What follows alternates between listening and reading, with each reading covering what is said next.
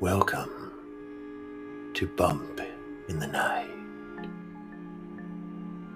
where we tell scary stories of ghosts and other supernatural aspects, as well as talk about urban legends. Sit back, relax, turn down those lights, and enjoy.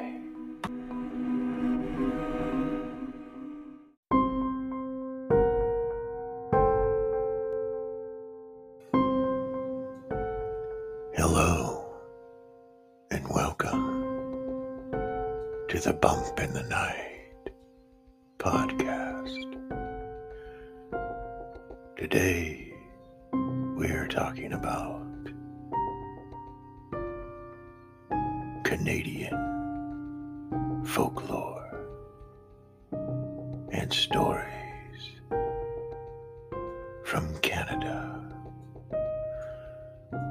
Most Halloween stories involve ghosts, monsters, or other improbable phenomena. This may be fine for other countries, but in Canada, it is not just the expanse of fog, snow, or the isolation and madness. You don't need tales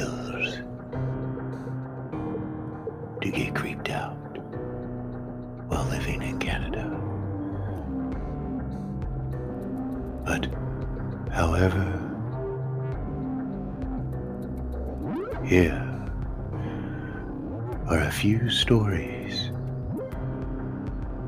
of Canadian folklore.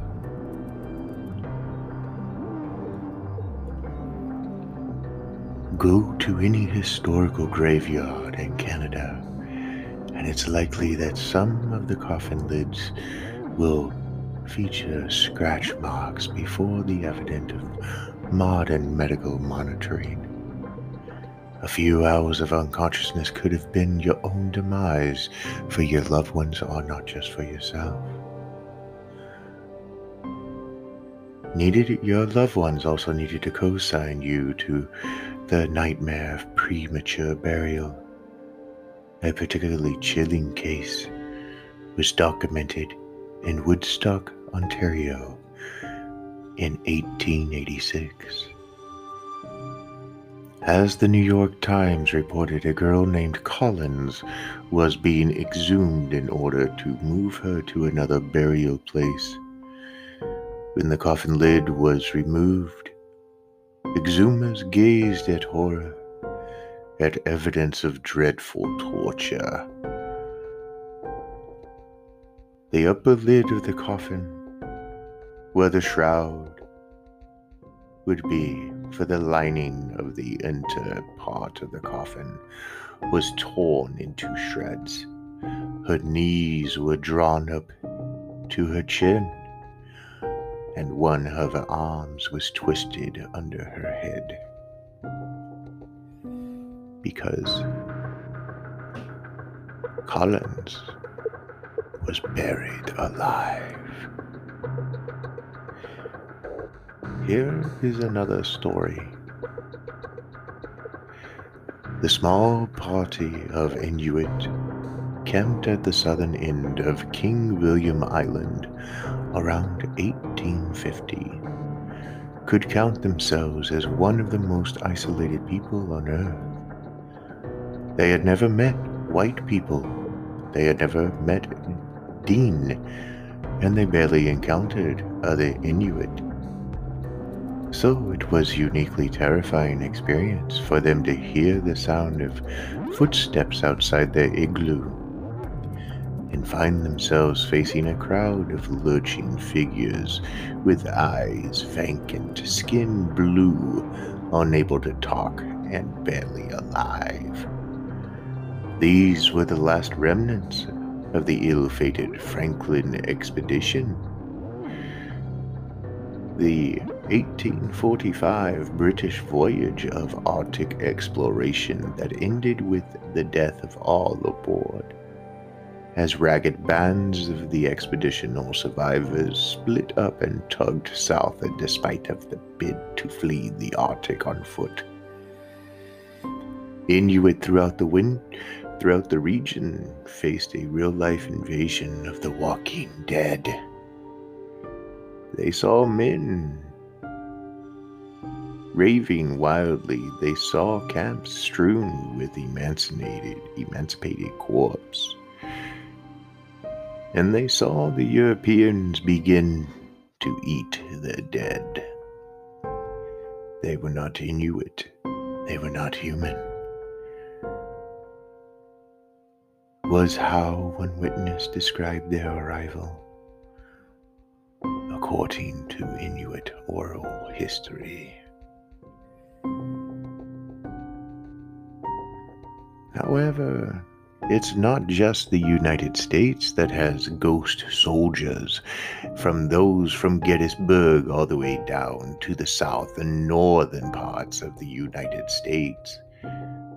Other countries also have their particular ghost stories. This one is from Canada. Canadian soldier Will Bird is one of the most celebrated memorialists of the First World War, with veterans often citing his work as the most realistic portrayal of trench warfare. Bird also believed that he fought his First World War in the constant company of ghosts. His brother Stephen had been killed on the Western Front in 1915, and Bird wrote that he decided to enlist after the specter of Stephen appeared before him on the Saskatchewan farm in full uniform. In an even more fantastical occurrence, Bird was a corporal serving in France in 1917 when he reported being shaken awake by Stephen's ghost. Get your gear, the ghost told Bird before leading him on a short, meandering walk down the trench. The next morning, Bird discovered that his original sleeping spot had been shattered by a high explosive shell, and he forever credited his survival to the watchful hands of his dead brother. Canadian historian Tim Cook found that Bird's experience was quite not unique,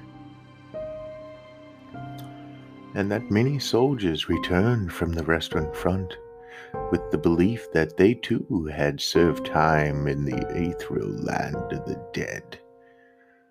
As one Canadian infantryman, you could feel the pulse of the thousands of the dead, with their pale hands protruding through the mud here and there. And seemingly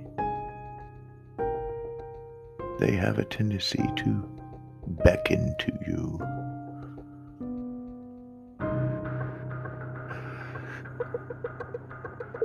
Ghost ships are everywhere. You find the ghost ship stories,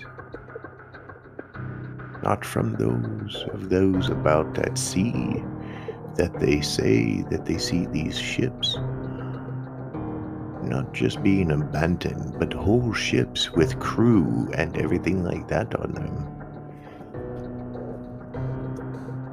Still, to this day, people report seeing the Titanic sailing along and then eventually disappearing in the middle of the night.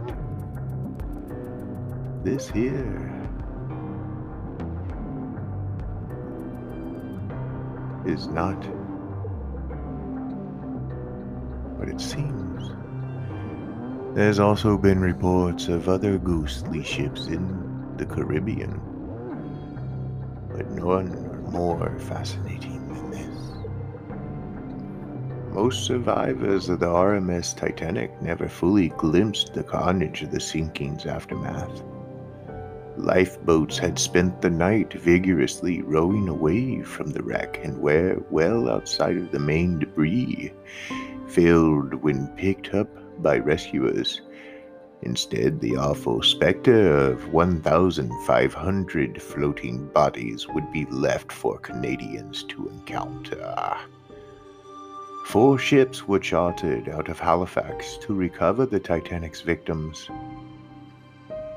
fating crew members to spend days living and working in the lonely patch of the North Atlantic inhabited only by endless fields of open mouthed life jacket corpses. Started to pick up bodies at 6 a.m. and continued all day till 5:30 p.m. Reads a diary of a crew member on the Mackay Bennett, a cable ship that would handle more than 300 of the Titanic victims.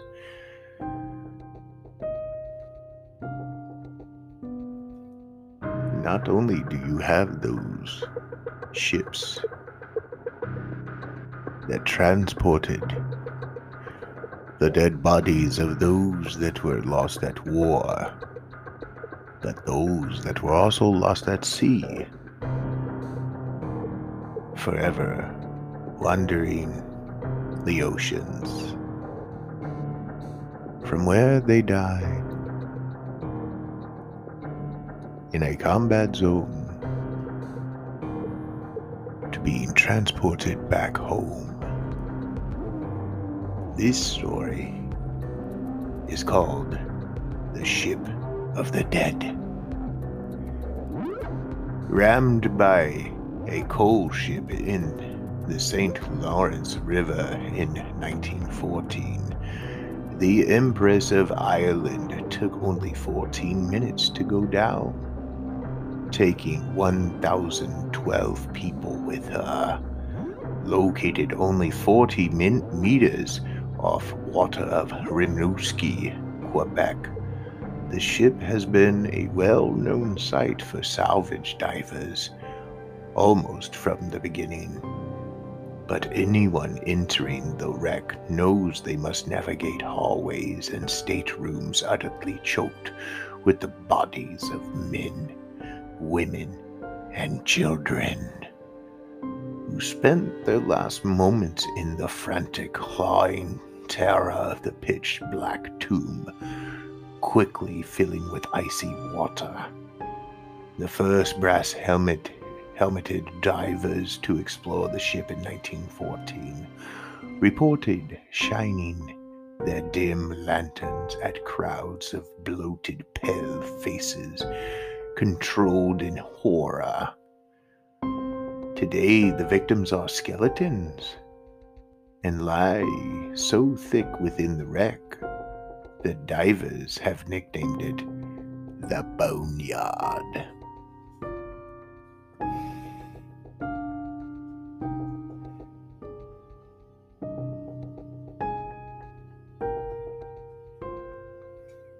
Not only have they always sat there and done that, have you gone diving down in the ocean depths to find some things that are not supposed to be there?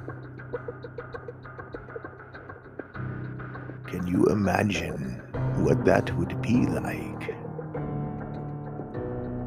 To have seen this type of bloated and horrifying gasps of the looks on the people's faces,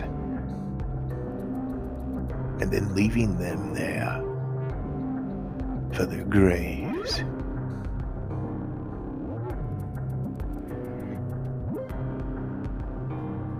However, this one is a little bit more recent. that it happened in 2004. This one is called the Phantom Terror Attack.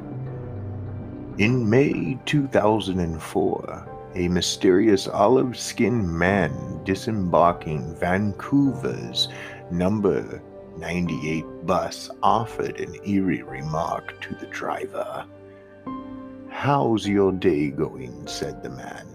When the driver replied that it was going well, the man replied, It won't be for long. Ten kilometers later, the bus driver was overcome by nausea and threw up.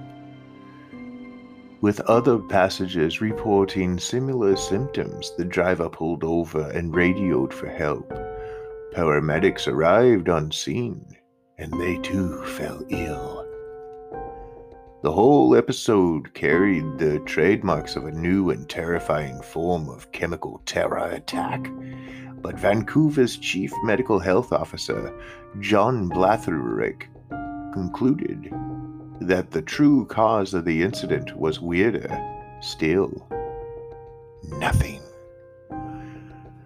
There were no chemical and there were no terrorists. A cryptic comment had simply plunged an entire group of Vancouver strangers, including trained emergency personnel, into a state of sudden mass hysteria.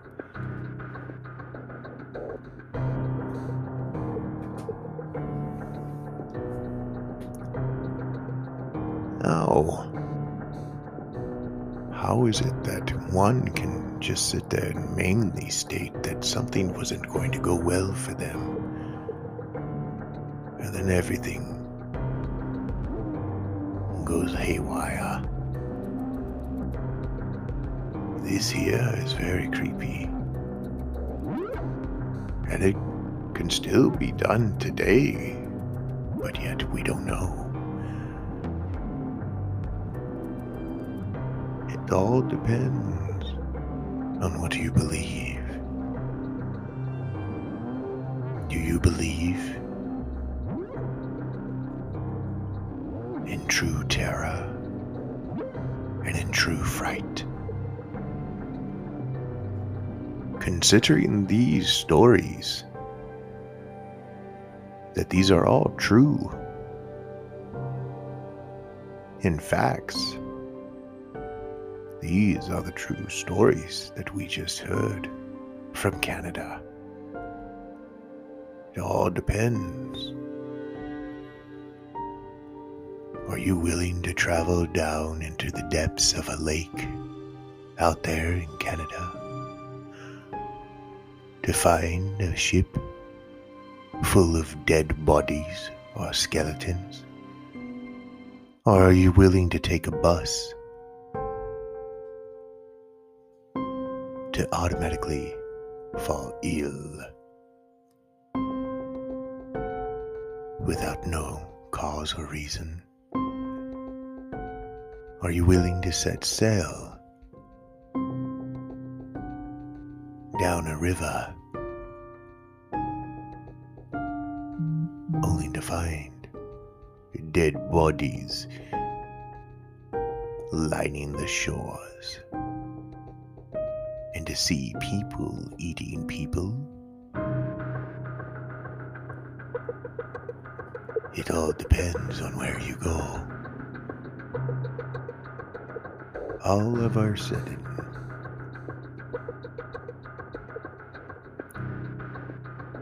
it just ends. But not all stories are able to be fact driven. But these stories that I just read to you are true stories from Canada. It's up to you on if you want to believe them or not. And that ends our story for today. Remember, too scared if something goes bump in the night.